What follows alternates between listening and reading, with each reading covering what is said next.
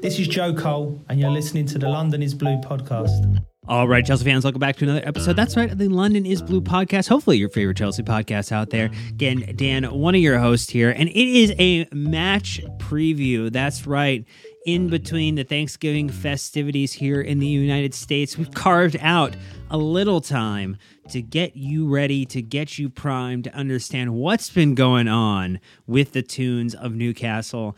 And of course, no Brandon, who's in some beach far away enjoying a cerveza, and no Nick, who I don't know what number bourbon he's on today, but it's probably numbers more than one hand for counting purposes. But it is Sam who joins me, of course, to get the match preview going. And Sam, I know it's not Thanksgiving over in your area of the world, but I just want to say that I am thankful for the time that we get to spend together getting to look ahead to this match that Chelsea's going to be playing over the weekend. Oh, so, so nicely put. I also got onto the carving out some time pun. That was that was very well done. Um, you know, from a connoisseur of puns, absolutely fantastic. 10 on 10. So yeah, I mean puns and good time with Dan discussing what is arguably a good time to be a Chelsea fan after two nice results. So hopefully the festivities continue and we get to enjoy more festive cheer. Well, we know it is festive because this is the time of year where Chelsea's fixture list gets very, very intense, and there are going to be more matches uh, than. Uh, I don't know that maybe you want necessarily back to back to back, but we are excited for all of them. We know that Chelsea are taking on Newcastle this coming weekend, but just after that, in the coming weeks. We've got Brighton, Man United away, Everton away, Sheffield United at home. You get to play Newcastle again. So this might almost serve as a little bit of a double primer because we get to play them at the Cup at Stamford Bridge, or in the Cup at Stamford Bridge. And then we have Wolves on Christmas Eve. And then that's right, two more matches before the end of the calendar year. So it is coming fast and furious on this this fixture list. But we are going to get into the specifics of this Newcastle match. We just want to say thank you everybody who supports the podcast. You can always do that with a five star review on Apple Podcasts and Spotify. We appreciate it. You can also join us on YouTube. Very, very close to 30,000 subscribers. So you can go there, subscribe, hit the bell icon, and get notified. We super appreciate that.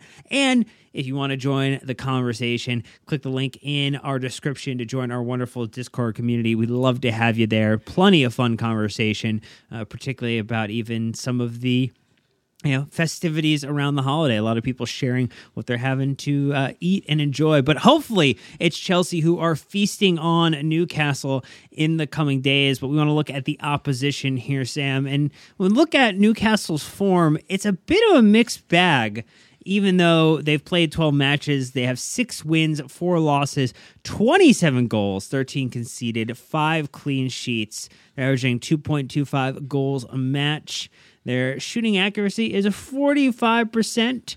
Uh, they have had a lot of big chances, 28 in total off the 27 goals that they have scored, three of them being penalties. But I would love to circle out the fact that this might be the first time in this season, and maybe in recent memory, that Chelsea have gone up against a side with a longer injury list, knock on wood, or whatever you have to do to not allow that word and utterance to come back and haunt us than Newcastle, who seems to be wishing and hoping that they could reduce this in some capacity, but it won't be before Chelsea and Newcastle face each other this weekend. Yeah, it's it's I think um very interesting. I think the first time I was looking at the injury table, I was like, wow, this is the first time I've seen a bigger injury list than ours. And it tends to have hit him where it hurts the most. And a lot of the debate around Newcastle this season was yes, you're in the Champions League. You're going to be playing games every three days, and obviously games of massive magnitude. Are you well prepared for it? And do you have the squad depth and the quality in those ranks to basically cope with it?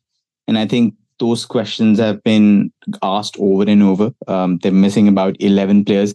Uh, the list that I basically put in the doc is missing two of the guys who have not been around. So Alexander Isak and uh, Miguel Almiron, so two guys who basically carried knocks over the last couple of days are not even on that list. And if you add them, then obviously it balloons over. But yeah, the, the results have shown.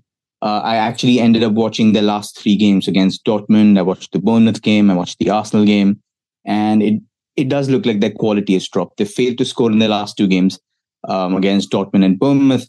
And it does look like their quality in terms of how well organized they are, how well they can they pull off their principles and, and execute them on a high level. I think that has suffered as well. So tough time for Eddie Howe, but again, I'm not counting out Newcastle. Um, dangerous foe, and obviously when a team relies on um, physical capabilities and and essentially trying to overpower you in midfield and, and and go with intensity, then after an international break, when you've had a little chance to gather your thoughts again, tough time to face them. So hopefully we can come out on top. Yeah, when you look at that list of players, so I mean, you have players like Callum Wilson, who uh, more recent injury, Dan Burn, Botman, Barnes. We know obviously Tonali is suspended from the game at the moment due to uh, his outside activities. Lewis Hall not being available due to being technically on loan still. Is there an injury that you circle as wow? This one is the most impactful because as we look at our injury list and it is someone like Nkunku is still the one that we would circle maybe this is the most impactful injury, even though maybe he gets five minutes, maybe he gets 10 minutes, similar to the Reece James return that we saw orchestrated over about the past three matches, where he got a little bit of time, a little more time, and a little more time to get him back to where he could contribute. What's the one that you think is most impactful from a Newcastle perspective that Eddie Howe is wishing? praying that that player could have been available for this match. That's that's exactly what my point is here, Dan. I can I can draw four circles and all of them would be crucial. So when I'm looking at Callum Wilson, for example, this guy has the best goals per minutes ratio in the Premier League this season, and they're going to be missing him. So obviously he's come on um, a lot of times from the bench to supplement Alexander Isak's work, but he's always come off and made an impact. He's also done really well when he started he's going to be missing, uh, and it's going to be like an extremely tough miss for them up front, especially with the kind of playing style that that they rely on. He can provide finishing. He can provide good amounts of hold up play. Has great strength to facilitate link up play with the guys behind him. So he's going to be a massive miss. Uh, Lewis Hall, uh, it's one of the smaller ones, I would say, for a reason that we'll discuss in the weaknesses. But Sandro Tonali, again, I think they extremely overpaid for him. Gallagher 10 times the player. I, I said this before the deal happened, and I will say it again now. But Tonali was somebody who was asked to bring that kind of physicality in their midfield, add a little bit of quality. They're missing his incisiveness from uh, the, the ability to run, not not just like, I mean, he's not a phenomenal passer, even though the you know the comparisons have been made to Andrea Pirlo because he looks like him, but just the amount of times he crashes the box with his runs, that's missing. He's physically very good. That I will give him. So I think that's taken the bite out of their midfield. Sven Botman, absolutely huge miss. I would say like probably their best centre back. So he's he's absolutely the colossal presence missing from there. And his replacement Jamal Lascelles hasn't looked as good uh, as he did a couple of seasons ago. When, if you remember, we were linked with him uh, when when he was breaking out. So he's not been good, and Botman's miss is is absolutely massive. And um, yeah, that's about it. I would say like Dan Burn is also an interesting miss because um, what he does effectively is he plays on the left hand side, but he's a centre back. So what happens is when Newcastle line up tactically, they shift to three centre backs from four. When Dan Burn goes from left back to left centre back, I mean, similar to what Colwill does. And now the problem is now they've got only fullbacks left and because Lewis Hall is ineligible, they either have to play Kieran Trippier on the left or they have to play Valentino Livramento on the left. And both of them have, you know, some pros, some cons that Eddie Howe has to consider. So I would say lots of lots of big misses. I can count four major ones and one minor one. Again, not looking too pretty, but before we give, know, uh, right off Newcastle because I think that would be a little premature. We will get into the strengths that the side has in case you haven't been watching tons of their matches at this point into the season. But we're going to take a very quick break and we get back, all about what Newcastle has been doing right this season in the Premier League. So stay tuned. All right, Sam. So just looking at it, when you think about where Newcastle are, current run of form, it's loss, win, draw, win, loss in the last five matches. So, not necessarily super ideal. Again, as the injuries are compounding, they are seeming to find themselves in a difficult state. But it's almost more like a yo yo of performances. You look at back at the last couple, they did lose to Bournemouth 2 nothing right before the break. But before that, they beat Arsenal 1 0 in a questionable 1 0 victory that they had. They drew Wolves 2 2. They beat up on Crystal Palace for nothing. And at the beginning of October, it was a 2 2 draw against West Ham. So the results have come a little bit all over the place. And they did pad the stat line. And again, in those terms of total goals against Sheffield United with an 8 0 victory there. And so, what do you make of? What Eddie Howe has continued to do right with this team that's an extension of what they did last season to finish in the top four to unlock Champions League football for them this season? Yeah, very interesting question. I would say Howe basically, you know, had certain principles in mind in terms of how he wanted this uh, Newcastle side to look. And effectively, if you look at their performance last season, uh, it was it was pretty consistent in terms of how they wanted to play. It was four three three always, which is also continued into the new season. And if you look at their metrics, well, last season they finished fourth. They were second on expected goal difference. They outperformed their expected goals and expected goals against by almost six goals both ways, which is a massive swing. So it did look like it was a it was a good team that did well and obviously needed some kind of tweaking in certain areas. There's this great article in the Opta Analyst um, about Eddie Howe's performance and, and how basically he shaped Newcastle and what the image was like. And a lot of their points there were about um, using long balls, for example. So Nick Pope, for example, was um, one of the most prominent keepers in terms of launching it forward. Uh, so the only two keepers that were behind him were those of Brentford and Everton. So you're not expecting somebody like a Newcastle chasing Champions League football to play with a goalkeeper who's not interested in building up from the back. You know, they're they're basically trying to hoof it long and play off second ball. So a bit of a contrast in terms of what you want the side to be. But I would say that Howe's looked at the side and said, I want to be more functional than pretty. And even if you look at their possession, for example, uh, since last season and this season, it's remained consistent, and it's about fifty-two to fifty-three percent. Like, and I would say that's on the lower end of the spectrum. So it's not a side that wants the ball. It's not a side that wants to play pretty football with these patterns or anything of the sort. They just want to be efficient at what they want to do. So if I were to highlight their skeletons and in, in terms of like their base structure, I would say that yes, the 433 is 100% the system that they go with. When they're out of possession, they like going into a 4 5 1 mid block. And this is effectively to use those three central midfielders in that line of five to block anything going from the center. So the priority is to make sure that nothing penetrates the center. They, they basically want to block off any through balls, any kind of passes between lines. They will ask you to go wide. And the moment you go wide, is when they jump on you with their fullbacks, with their wide midfielders, with their strikers. They hem you against the touchline and they try to win the ball back. So uh, a lot of wide pressing traps, a lot of central compactness, which I would say is their identity. And when you look at the three forwards, you've got somebody like a Wilson and Isak who are two different forwards. But if you look at the two wide men, um, inverted forwards, you've got on the left hand side uh, Anthony Gordon, who's a right footed player on the left hand side. Uh, Joelinton has played there. Miguel Almiron on the right. So you've effectively got inverted wingers. They don't want to give you width. What they want to do is they want to come narrow and effectively try to again prioritize the center. So if you look at those two wingers plus your two central midfielders plus Bruno Guimaraes, uh, you've effectively got five players in the center. And, and your number six, Bruno, effectively has the chance to look at all those options and try to find them as soon as possible. So I would say that it's a it's a side that loves the center. It loves utilizing it, but also blocking it for the opponent.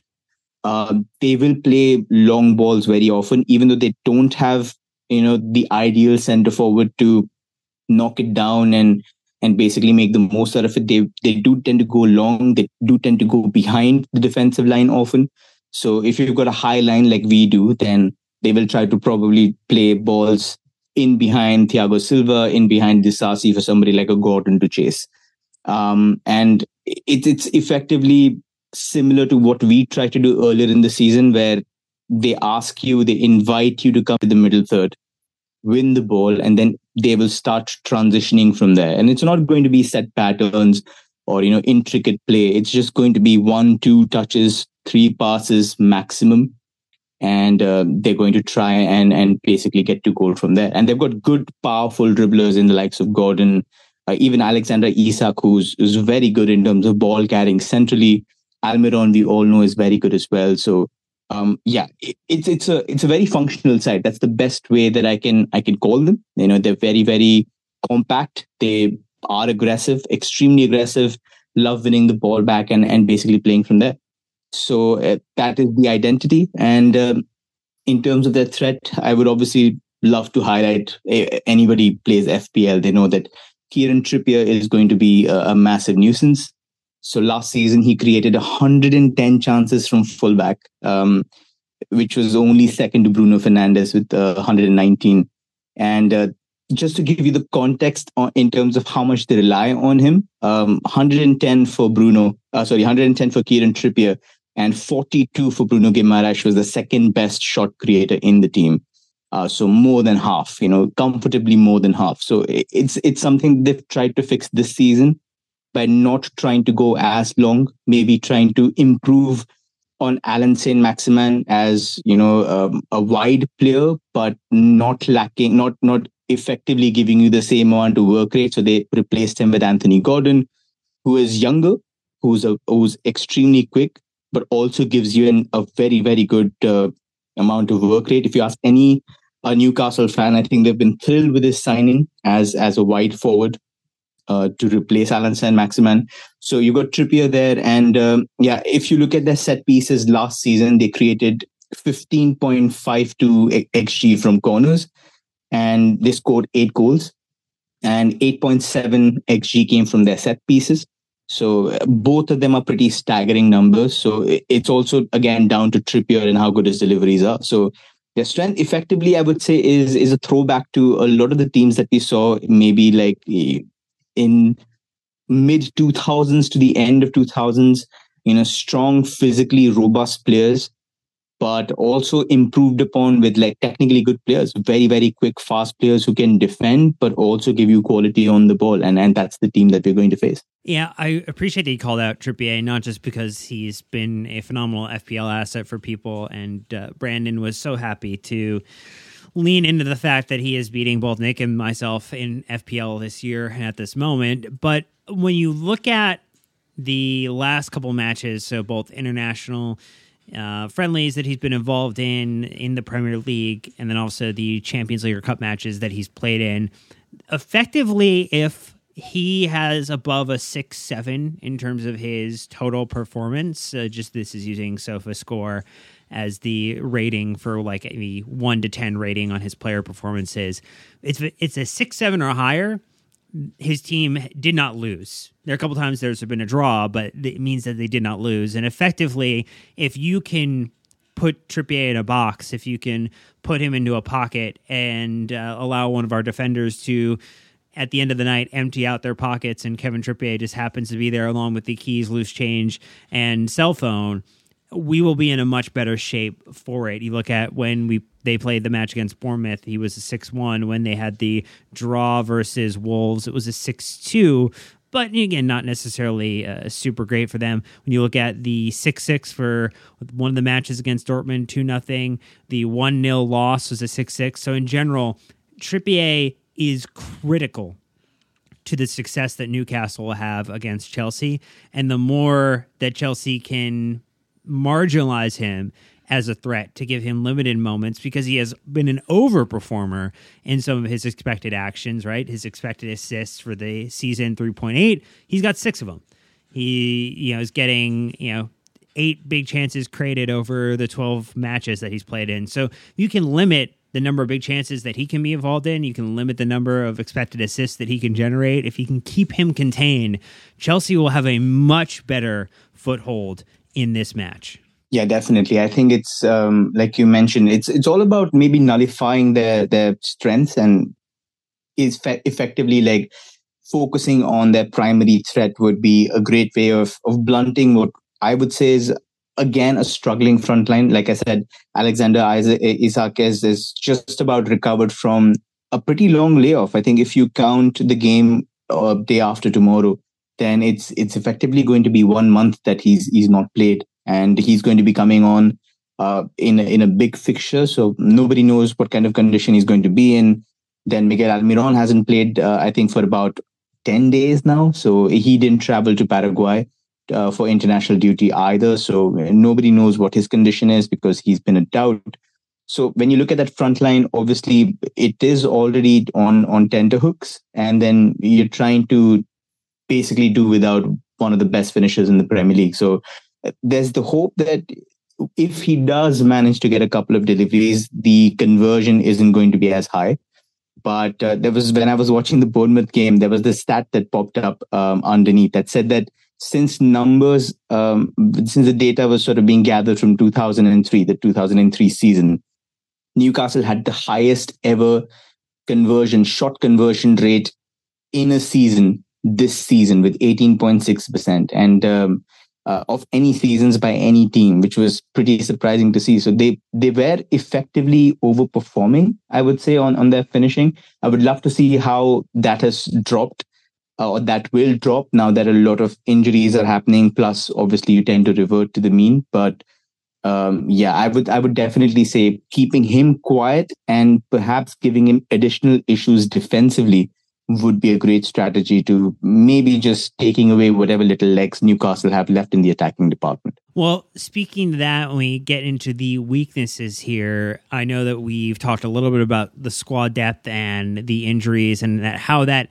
is impacting not just the attack but also the defense as well. What is that going to mean for Livramento with Lewis Hall and Dan Burn not being potentially available and just Trippier or Livramento potentially have to flop or flip flop on where they're playing in the pitch, and then you know ultimately does something like a more aggressive, the chaotic Cucurella approach find value in this game potentially because a little bit of chaos might put Newcastle on the back heel and str- as they might struggle with the fact that Chelsea are just being more combative, a little bit more unpredictable. I think those are things that I would be interested to kind of you know touch on as we think about the weaknesses of this Newcastle side. Mm-hmm. And I would say that the injury enforced ones that you mentioned, very rightly mentioned, in terms of what do you do with the fullback pairing? You know, um, do you keep Trippier on the right hand side and make sure that your threat sort of remains intact because the deliveries from the right, crossing his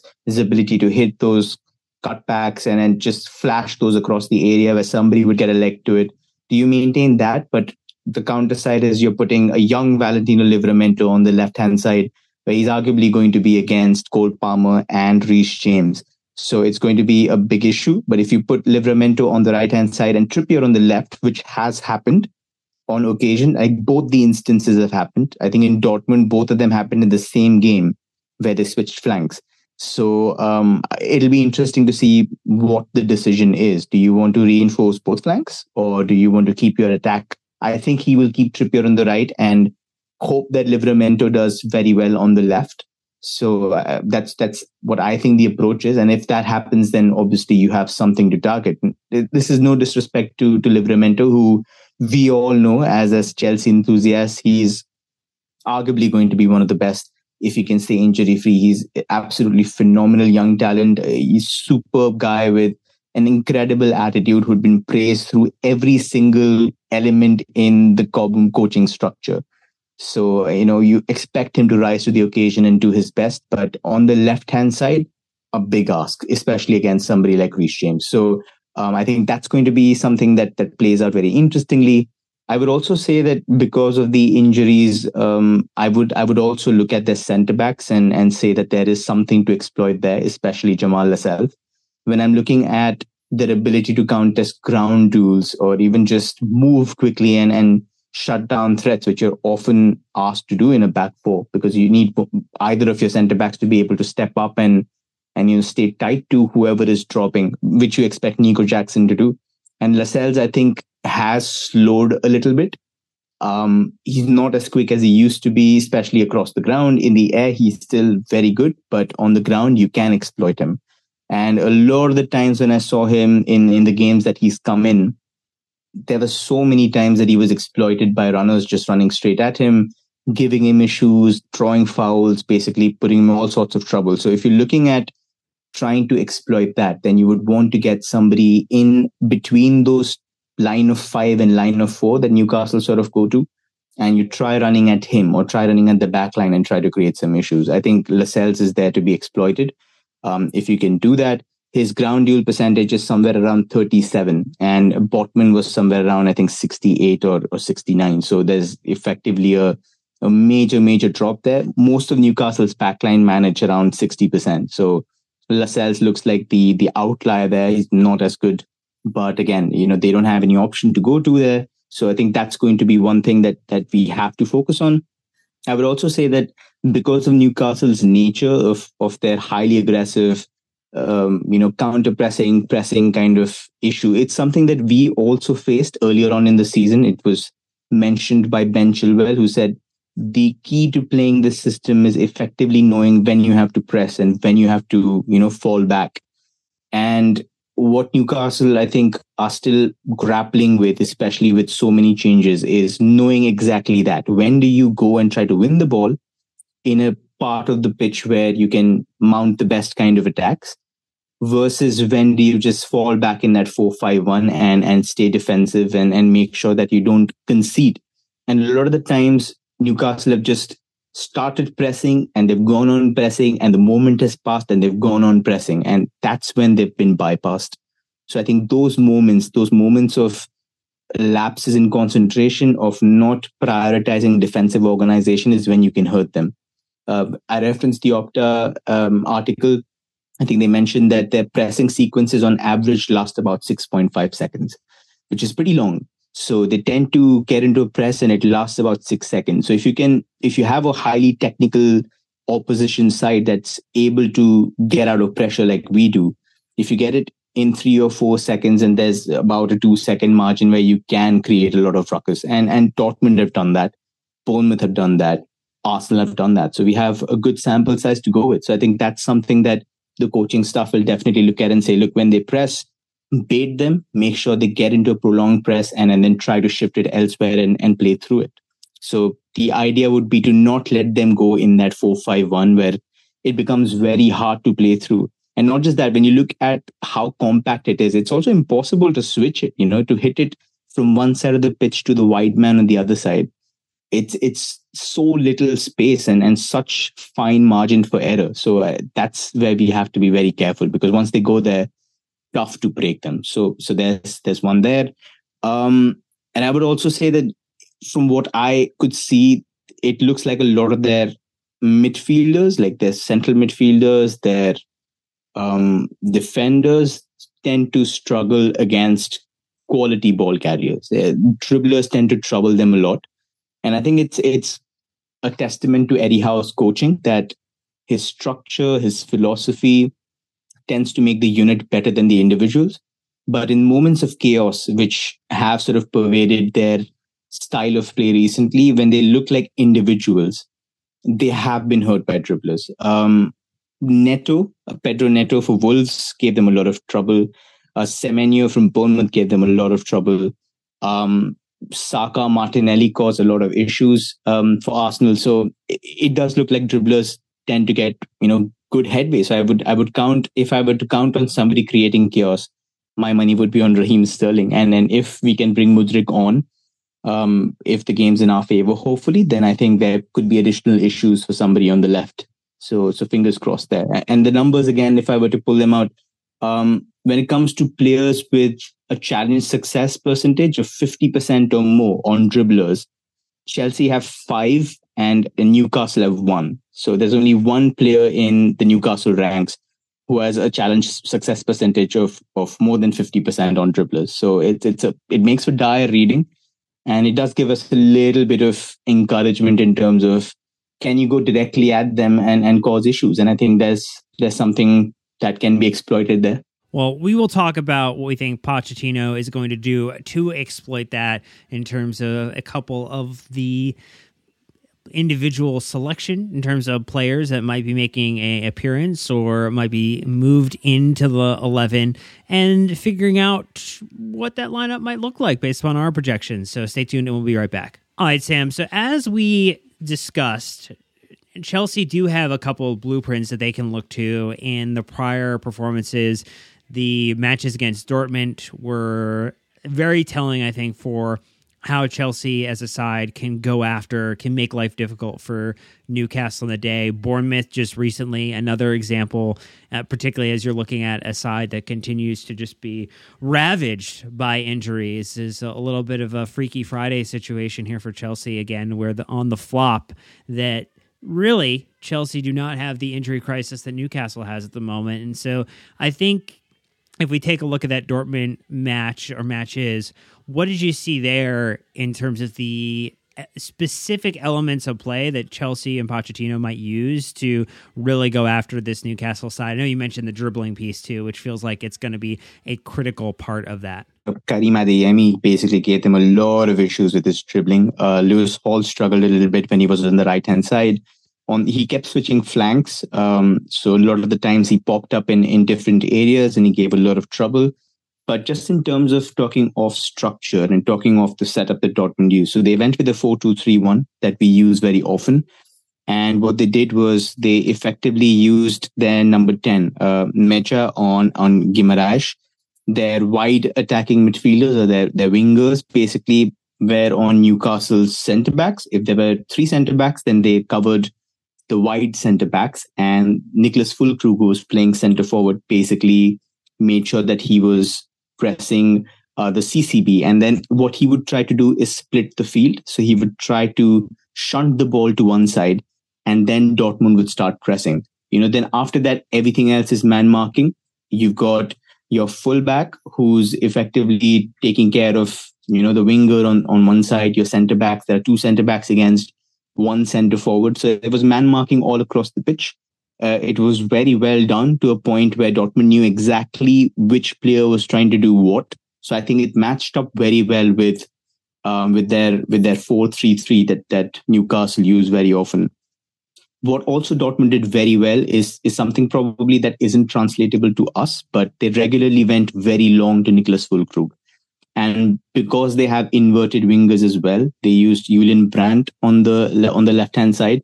Um, and then they obviously had Karim Adeyemi also. So they effectively bought those three players in behind Füllkrug very narrow.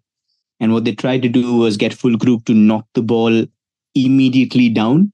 And then from there, you had 4v4 situations or 5v4 situations against Newcastle's weak back four and um, they effectively just bypassed you know newcastle's press. They just said if you want to press with five people six people press. But the moment you do that we will go long. And we've got the target man to effectively get you in those situations where it's advantages for your pacey wingers to run at. And then you've got you know somebody like a julian brandt who can also cause a lot of trouble with his passing with his decisions with his vision so they did that very, very well, effectively trying over and over again to get numerical superiority or parity in, in the attacking third by going long. Um, structurally, what also worked for them is uh, on the right hand side, um, Ryerson uh, was somebody who was sorry on the left hand side. Ryerson was basically holding width um, in in their attacking formation, and what that allowed was the attacking midfielder on that side was effectively moving in towards the half space. And when you moved in, when you moved Brandt a little central, so him and the number 10, along with your two central midfielders, effectively gave you four um, in the middle of the park. So it gave you a box midfield.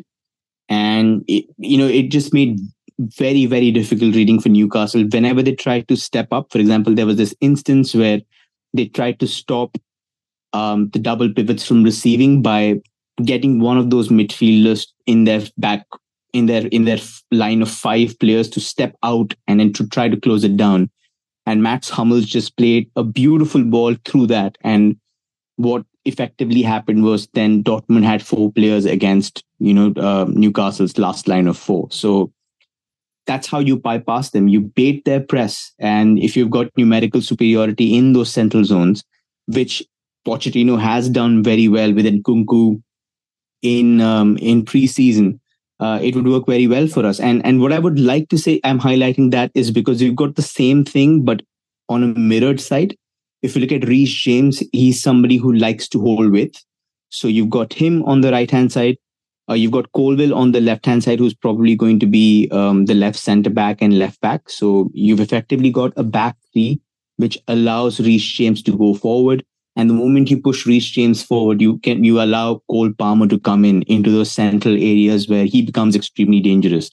So if you get somebody in a 4-2-3-1 like a Gallagher, uh, a Palmer, and you've got Moses Caicedo and Enzo Fernandez giving you a midfield of four, against Newcastle's three man midfield, I think that solves your midfield dilemma. I think there's enough quality. I think there's enough aggression there, enough vision with Palmer to cause a lot of damage to Newcastle's backline. I think that's something that maybe the coaching staff should look at and say that's an approach that we can mirror. Um, Jackson, like I said, probably not probably, definitely not established in the air like Nicholas Füllkrug, but there are other aspects of his play that he can 100% you know use to his benefit like we keep highlighting, he's a wide man first. He's a wide forward, somebody with, um, I would say, winger skill sets more than a center forward skill set. So you would ask him to to try and create wide overloads. Something that Dortmund did very well was uh, instead of trying to place their attackers staggered like you would in a positional system, what they did was they got two players to stand very close to each other on the fullback. And the moment the pass went wide to the to the wider player of the two, it forced the fullback to press that wider player while the other ran behind into space. And it was just a quick movement of two players adjusting their spacing and, and getting a free run in behind the defense. So just little tips and tricks like that. Jackson needs to look not just in the center, but his ability to say, okay, I will go wide. I will give Sterling a little bit of support and see if I can play him in behind. And you also know that if Jamal Lascelles is the, the weak link in that back line, if you've got uh, centre backs who are struggling to step up and deal against quick players, then Jackson needs to to drop to receive in between lines and run at that line as as soon as possible. So I think that's something that also can be utilized very well from Pochettino. So uh, tactically, it does make sense to look at the Dortmund blueprint as something that works because Newcastle didn't score for the longest time. They didn't create anything at all. Even though they had Callum Wilson. So it did look like a very good performance, a very well thought out performance. And obviously, like you said, if you can keep keep uh, Trippier down, if you don't give him sloppy corners, if you don't give him sloppy free kicks to to hit, hopefully should be a, a calm evening for all of us. So if we look back to the 4-4 draw between Chelsea and Man City, as everyone expected, except maybe us in terms of the. And you predicted a draw, I predicted a loss, so at least we can give you a point for that one, Sam. The lineup was Sanchez, obviously between the sticks, James, Disasi, Silva, Cucurella as the back line, Caicedo, Enzo, and Gallagher as the midfield, and then Palmer, Sterling, and Jackson as your attackers on the day. It sounds like, from what you said, I'm only hearing one change, and that would be Cucurella to Colwill as a substitute. But am I potentially overstepping in bounds there in projecting what your starting 11 or your predicted 11 would be? Yeah, my 11 would be Colwill in 100% at left back. Just it makes sense tactically to me. Uh, to make sure that you've got enough of security in terms of the backline to have three guys there and you effectively then allow Reece James to be in, in zones where he's very comfortable. You want him to to initiate that threat. You want him to be on the front foot.